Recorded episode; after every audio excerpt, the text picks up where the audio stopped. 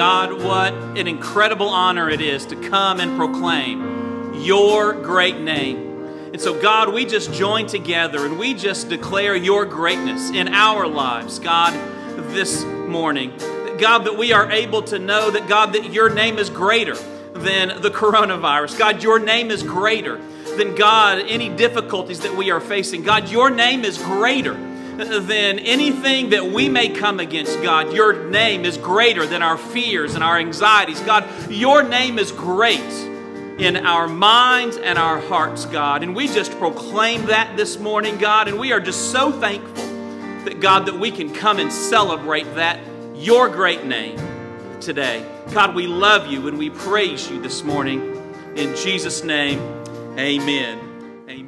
If you will, turn in your Bibles this morning to Zechariah chapter 9 as we reflect on Palm Sunday this morning. Uh, I want us to go and look at Zechariah chapter 9, where we find the prophecy with regards to Jesus riding into Jerusalem. And in Zechariah chapter 9, uh, beginning in verse 9, this is what the Word of God declares. Rejoice greatly, O daughter of Zion. Shout, O daughter of Jerusalem. Behold, your king is coming to you. He is just and having salvation lowly and riding on a donkey, a colt, the foal of a donkey. I will cut off the chariot from Ephraim, which is uh, a word for Israel, the northern kingdom, and the horse from Jerusalem, and the battle bow, uh, bow shall be cut off, and he shall speak peace to the nations. His dominion shall be from sea to sea, and from the river to the ends of the earth. And as for you also, because of the blood of your covenant, I will set your prisoners free from the waterless pit. Return to the stronghold, you prisoners of hope. Even today I declare that I will restore double to you.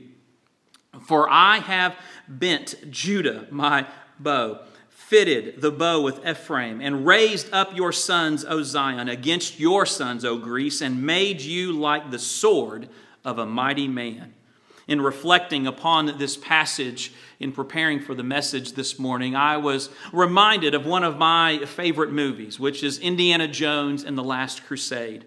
It is in this movie where we see our fearless hero, the archaeologist Indiana Jones, as he's pursuing uh, this great treasure, and he finds himself in one of the last scenes of the film in this room filled with cups or chalices and goblets. And they have to make a choice as to which cup they're going to use to drink out of. And the bad guy, uh, of course, is looking at finding the most extravagant cup because this was the cup that Jesus supposedly had used and drunk out of at the Last Supper. And as he's purveying and he's looking, he's looking for a cup that is worthy of a king. So he's looking for something extravagant, and he finds this one that is covered in jewels and gold. And he grabs this cup and he drinks out of it. And as he's drinking of the cup, of course, he pays the punishment because he chose the wrong cup and he dies this horrible death. And the knight that is standing there guarding this room looks at Indiana Jones and the others in the room and he says, He chose poorly. And so it becomes Indiana Jones' turn to be able to find the right cup to drink out of. That is the cup that Jesus supposedly drank out of at the Last Supper. He looks at all of these different chalices around the room and he finds what appears to be the most plain and the most uh, just homely and just simple cup. And he identifies it as the cup of a carpenter. And he drinks out of that cup. And as he does, of course, he is not, uh, he is uh, experiences healing, and and it is there that the knight looks at Indiana Jones and says, "You have chosen wisely." Each and every one of us, every day, have choices to make as to our the standards and the values and what we are going to deem valuable. and we reflect upon uh, even Israel. And for generations, Israel had been searching for a king, a king that was going to make them equal with the nations around them. They wanted a king that was going to be stately and royal and full of majesty and splendor. They wanted a king like the other nations. And so the Psalms are even filled with all of these descriptions of the king that they were looking for a king that was going to be victorious, a king that was going to rule over all the nations of the earth, and a king that was going to be full of justice, and, and it was going to be a, a king that was going to redeem the, the powerless and to save them and to deliver them. And these extravagant expectations, of course, were all ultimately even describing, uh, you know, what they were looking for and hoping for. But as history played itself out, we understand that that was not the king that God had intended. You see, like the scene from Indiana Jones, Israel, uh, the people of Israel, they were looking for a king that was going to, uh, on the outside, look like the kind of king that, that everybody else had. And it was going to be something that was going to be impressive and royal. But you see, what God looked at was something very different than what the Israelites were looking at. And while they were wanting a, uh, an earthly king that was going to lead them into deliverance and victory, God knew really what the world and the nation of Israel needed. And so we even see this being played out and, and communicated to us in 1 Samuel as uh, the prophet Samuel is looking for the, the, the king that, uh, that he's going to give to uh, the nation of Israel. And this, of course, is going to be King David at this time. And in 1 Samuel chapter 16, God gives these instructions to Samuel as he goes to look for David. And he says, Do not consider his appearance or his height for the Lord does not look at the things that people look at, for people look at the outward appearance, but the Lord looks at the heart. It is here that we understand that instead of trying to be like the other nations, what Israel really needed to be concerned with was being able to capture and to get a glimpse into the heartbeat of God. And that is the same for you and I. That rather than trying to look at the world around us and the compare, playing a comparison game with the people that uh, we do life with or the people on social media, uh, that we are looking and more concerned with the, uh, the looking to God and capturing His heartbeat during uh, this season of being uh, isolated and all of that that's going on with it, it becomes very easy for us to find a new normal. And if you're like Tina and I, we're always uh, enjoying looking at, at people's posts on Facebook or, or Instagram and enjoying seeing how different people are adapting and responding, what the new normal looks like for each and every one of you out there. Uh, but it's also been one of those things that we've had to really uh, check ourselves because there have been times that we have seen uh, things that people are able to do, and it seems like some of you out there are flying and soaring and succeeding incredibly well during this season. And, and whether it's homeschooling or whether it's dealing with the fears and the anxieties and, and all that comes with this season of, of what we're facing, uh, we uh, have struggled with real uh, feeling as if we are failing miserably sometimes. And we look at how some uh, are seem to be succeeding in such an incredible way. And if we're not careful, we find ourselves uh, putting ourselves down or feeling uh, poorly, and it really impacting how we feel about ourselves. But I want to challenge, and I don't know if you're like Tina and I in that way of, of of being tempted sometimes and playing a comparison game, but do not compare yourself to one another. Social media is one of the worst places for this to happen because we get these glimpses. That is, uh, we get a perfect glimpse into a snapshot of life, and, and we, we read all these other things into it. But what God wants us to do is to, just like the nation of Israel, not looking for the most majestic thing, to like the scene in Indiana Jones, to not look for what we think life should look like, but rather rather being able to say, God, I want my heart, my family, my mind, and uh, to be able to be in line with you, God, and your word. That I don't want to live a comparison game with the world, but God, I want to be able to strive for you and to strive for you alone so that no matter what is going on in life, that God, I know that you're looking at the heart. And that's where I want to be able to find myself. And I hope that you are as well. You see, because we are not going to be defined by the labels that the world puts on us us, or we're not going to be defined by even what life looks like on social media, but rather we're going to be defined and always will be defined by what God says and declares over every single one of our lives.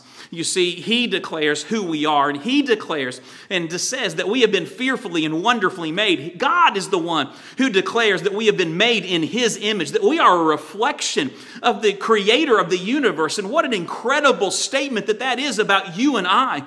And that no matter what we think about ourselves or what other people think about us, oh, what we can come and understand is that God does not look at the things that man looks at, but He looks at our heart. And so let us surrender everything to Him and say, God, I am choosing to stand today on the belief and the knowledge and the faith that God, that you have declared me me, you that are listening and watching this morning, to be to know that we are more than a conquerors through Jesus Christ who loves us, that we are able to say that God, you have forgiven us and cleansed us, and that God, we don't have to be bound by the things from our past, that we don't have to be defined by the standards or the accusations or the labels of this world, but we can say, oh, that God, that we are joint heirs with Christ, uh, that we have been created to be mighty men and women of God, and that today, on this Palm Sunday, that if nothing else, that we can come this morning and be reminded uh, that God has looked at us and redeemed us and declared himself as king in our lives. And with him as our king, oh, if he is for us, who could ever be against us? And so this morning, as we look at this passage, it is the understanding that throughout history, God and throughout the biblical history, God was using the prophets to try to recenter and refocus the people of Israel. We see him trying to get their attention and draw them back to him and to be able to uh, value the things that he valued rather than looking at the, the other nations and the, and the world and, and, and the other things that were around them. And so, in this, though, the prophets begin to give this new sense of what life is supposed to be like, and the Messiah specifically, the king, and what his king is supposed to be. Isaiah talks about a king that is going to be coming out of the line of David that's going to establish peace and justice. Jeremiah is used by God to communicate and to promise a righteous branch that is going to come out of David's line, who is going to have a righteousness in a time of peace. And it is through the prophet Micah that God uses to identify David's hometown of Bethlehem as the uh, source, as the place where this king is going to come out of. Oh, little town of Bethlehem, this, uh, this insignificant place of Bethlehem is going to be the place where the king is going to be born. And it is here that in that same line that we find Zechariah's promise and prophecy that declares that uh, there's going to be some good news. There's going to be some good things that are going to come through this king. And the prophecy here is that this king is going to ride into Jerusalem and the people are going to shout and rejoice and to declare victory and that their king is going to come to them. I think it's amazing that we look and we find and serve a king who is not just going to be distant and afar off, afar off, but he declares here in Zechariah 9 that he is going to come to us. One of the truths of Palm Sunday is just that the reminder that God loved the world and loves you and I so much that he sent his one and only Son, Jesus Christ, here to this earth so that the king came to us. We're not having to climb some incredibly hard mountain. We're not having to jump over any hurdles or have to go through some sort of ninja warrior kind of obstacle course to try to get to God or to try to get to salvation, but rather God says the king is going to come to us. And what an incredible fulfillment that Palm Sunday is, and that Jesus has not only come, but he rode into Jerusalem with an incredible celebration and rejoicing by the people. And there are three truths that we're going to look at in Zechariah chapter 9 about Palm Sunday that I want us to be mindful of this morning. Promises that ring true not just for the people of Israel, but ring true for you and I today. The first truth that we understand is that God promises victory. Victory uh, that, and understand the background of this passage in the scripture here is that the people of Israel uh, had been defeated uh, and taken into captivity uh, and they had been living in, uh, in, in, Babylon. The, the Babylonians had, had conquered them and, and, and carted them off, and they had to leave everything that they knew. They had to leave the promised land. And after 70 years, the Persians defeated the Babylonians and they were freed and allowed to return back to Jerusalem. And so they thought that what they had been looking so forward to was going to be the answer to all their prayers. But the reality was is that return to Jerusalem was filled with difficulties and it was filled with enemies and battles. But yet what God declared is victory. And God declared victory and the promise that victory even in Zechariah chapter 9. He calls them and identifies Israel as he says, "Oh daughter of Zion." This term of endearment is we have to understand that Zion is the mountain that Jerusalem built and is sits, sitting upon. So that uh, Jerusalem and, and, Zion become synonymous here, and that uh, there is this cause, there is this rejoicing uh, by the people that they are declaring him, and they are declaring what we find in is that this king has come. Um, and the king that is able to be present right here in the Palm Sunday narrative in the Gospels. In fact, all four of the Gospels account for uh, Palm Sunday. And here it is this king. This king in question is not just an earthly king, but he is a Messiah, a messianic king. He is identified, this Messiah in Psalms, as anointed or the Son of God or seated at the Lord's right hand. And in Matthew chapter 21 uh, and verse 9, we read that this Messiah, this king, is riding into Jerusalem. And as he is, the people are crying out, Hosanna, the Son of David. Blessed is he who comes in the name of the Lord. Hosanna in the highest heaven. Uh, this declaration, this proclamation of save us, Hosanna, save us and the victory, though, looks and feels very different than anything they had ever thought would happen. They were looking for a, a victor to lead them and to defeat the Romans and to lead them out of uh, captivity, to lead them beyond uh, the earthly oppressors. Oh, but you see, God saw something far greater. He saw the true meaning of what victory was really all about. And I want to encourage us this morning that it's not about what we think victory is, but it's about what God declares victory to be in our lives. They were looking for a king to ride in on this incredible stallion, to be this warrior that was going to uh, defeat the, uh, the Romans and defeat all of the oppressors and the enemies that had come against them. But instead, Jesus rides in on the back of a donkey. A donkey that doesn't even have all of the, the right riding uh, equipment. Instead, it's the cloaks of the disciples that are laid across the donkey that Jesus is sitting on to ride into Jerusalem. Certainly not one that is requiring fanfare or majestic or royalty or splendor but it is yet still the king that God has sent. The king, the Messiah, the Savior. And so they have come and they celebrate on this Palm Sunday. And as we look into it, we see them declaring, Hosanna, Hosanna, to have the Messiah entering into and riding in Jerusalem. In fact, of all of the life of Christ here on earth, this is the one time that we see Jesus being magnified in some sort of magnificent way. And so here that people are, waving their palm branches, laying their clothing across the road as he's entering into Jerusalem, and they are declaring him as Hosanna, as Savior, and they are declaring that he has come to be and to promise and to deliver a victory.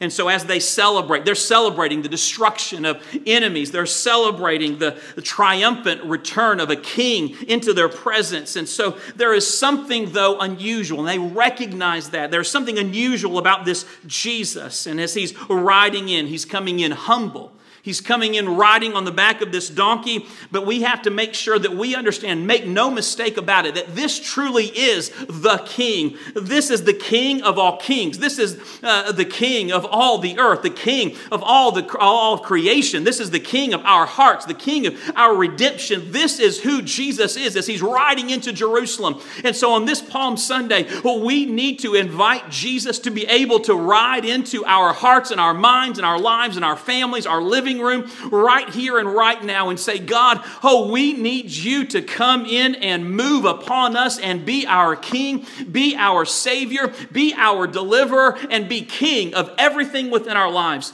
to be King of our attitudes, to be King of our thought life, to be King uh, of our uh, habits and our actions and our activities, to be King of the words that we use to speak to one another. And we need to say, God, you truly are King of all kings, that you are that one who is the King of our redemption. Let us make no mistake. Let us be able to say, God, oh, you are the King of my life, you are the King of my heart, and truly I crown you King this morning on Palm Sunday.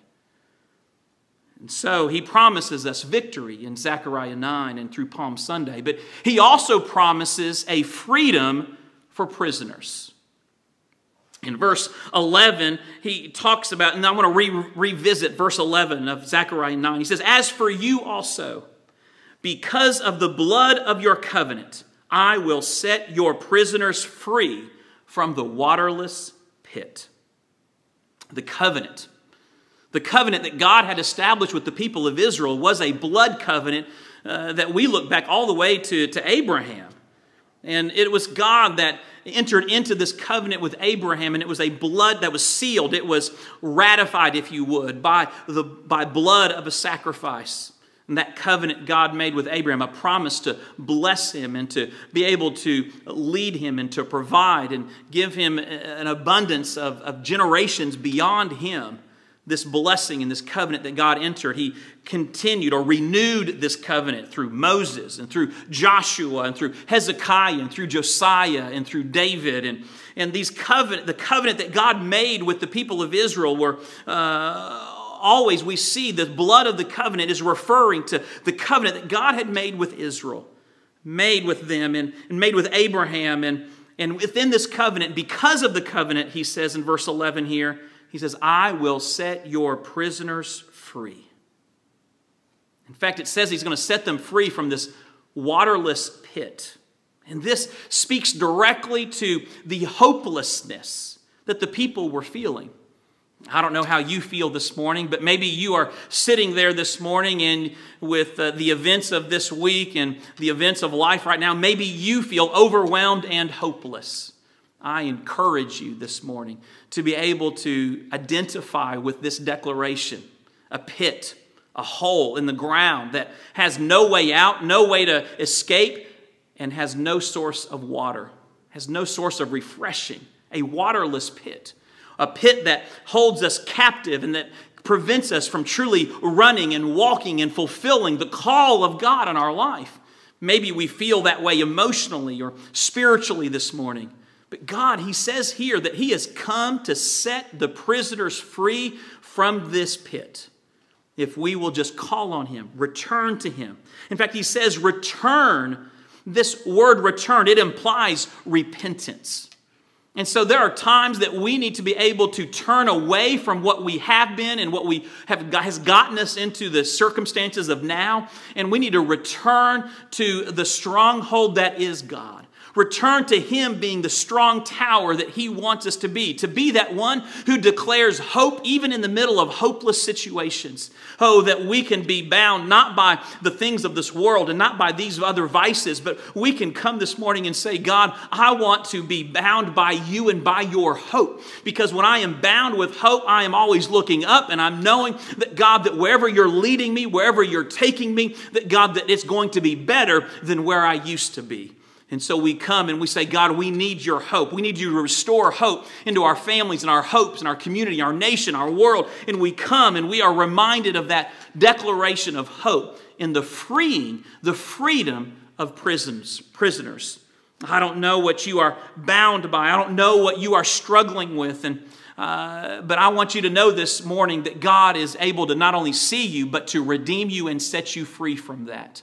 When I was a teenager, I grew up in Virginia on the coast and got to be able to go tour Fort Monroe. Fort Monroe is a uh, it was a Civil War fort uh, built uh, on a peninsula, kind of out into the water. In fact, if you're familiar with the uh, the events of the ironclad uh, battles of the ships, ironclad, the Monitor and the Merrimack. Uh, that battle took place off the coast of Fort Monroe there in Virginia. And, but when you would walk through Fort Monroe and you uh, got to be able to see the places where they would hold prisoners of war, I just remember being struck by the overwhelming, uh, cramped space, the lowness of the ceiling, so low that I had to duck. I couldn't even stand up straight as a teenager. That uh, the dampness and the darkness, there were very, very little light that shone through, even though it was a beautiful sun-filled uh, day on the outside. It was so dark and dingy on the inside, and.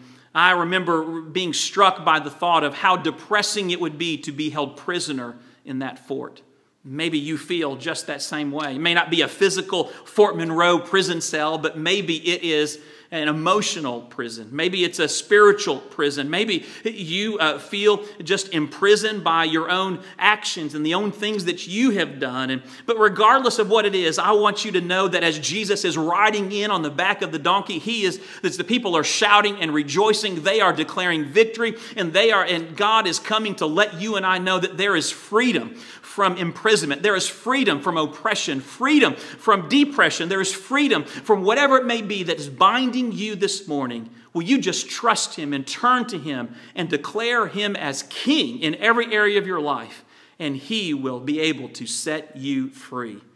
And so this morning, we see that God is able to give us victory. We see that He is able to set the prisoner free. And we see uh, that He is able to give us goodness and beauty for all. In fact, in the end of Zechariah chapter 9, I want to revisit that for just a moment.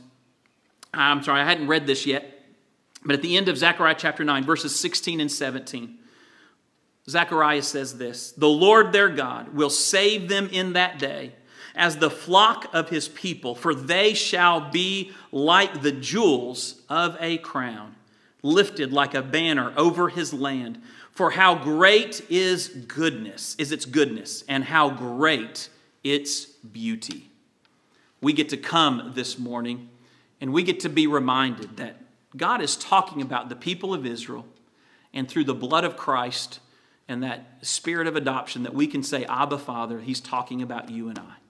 That we can be able to say that God, as I am reflected of these things, I can be reminded that the Lord, you are my God. And being my God, that you have come this morning to not just me, but to each and every one of you out there this morning, to be able to say that we are like the jewels of a crown, that we are able to be able to come this morning and be able to say how great is the goodness of God, how great is the beauty that God covers us and surround us, surrounds us. We're not jewels in a crown because of, of anything that we are, have deserved or, or worthy of. But we're able to come and say that God, it is because of His goodness, His beauty, that covers us, that allows us to shine.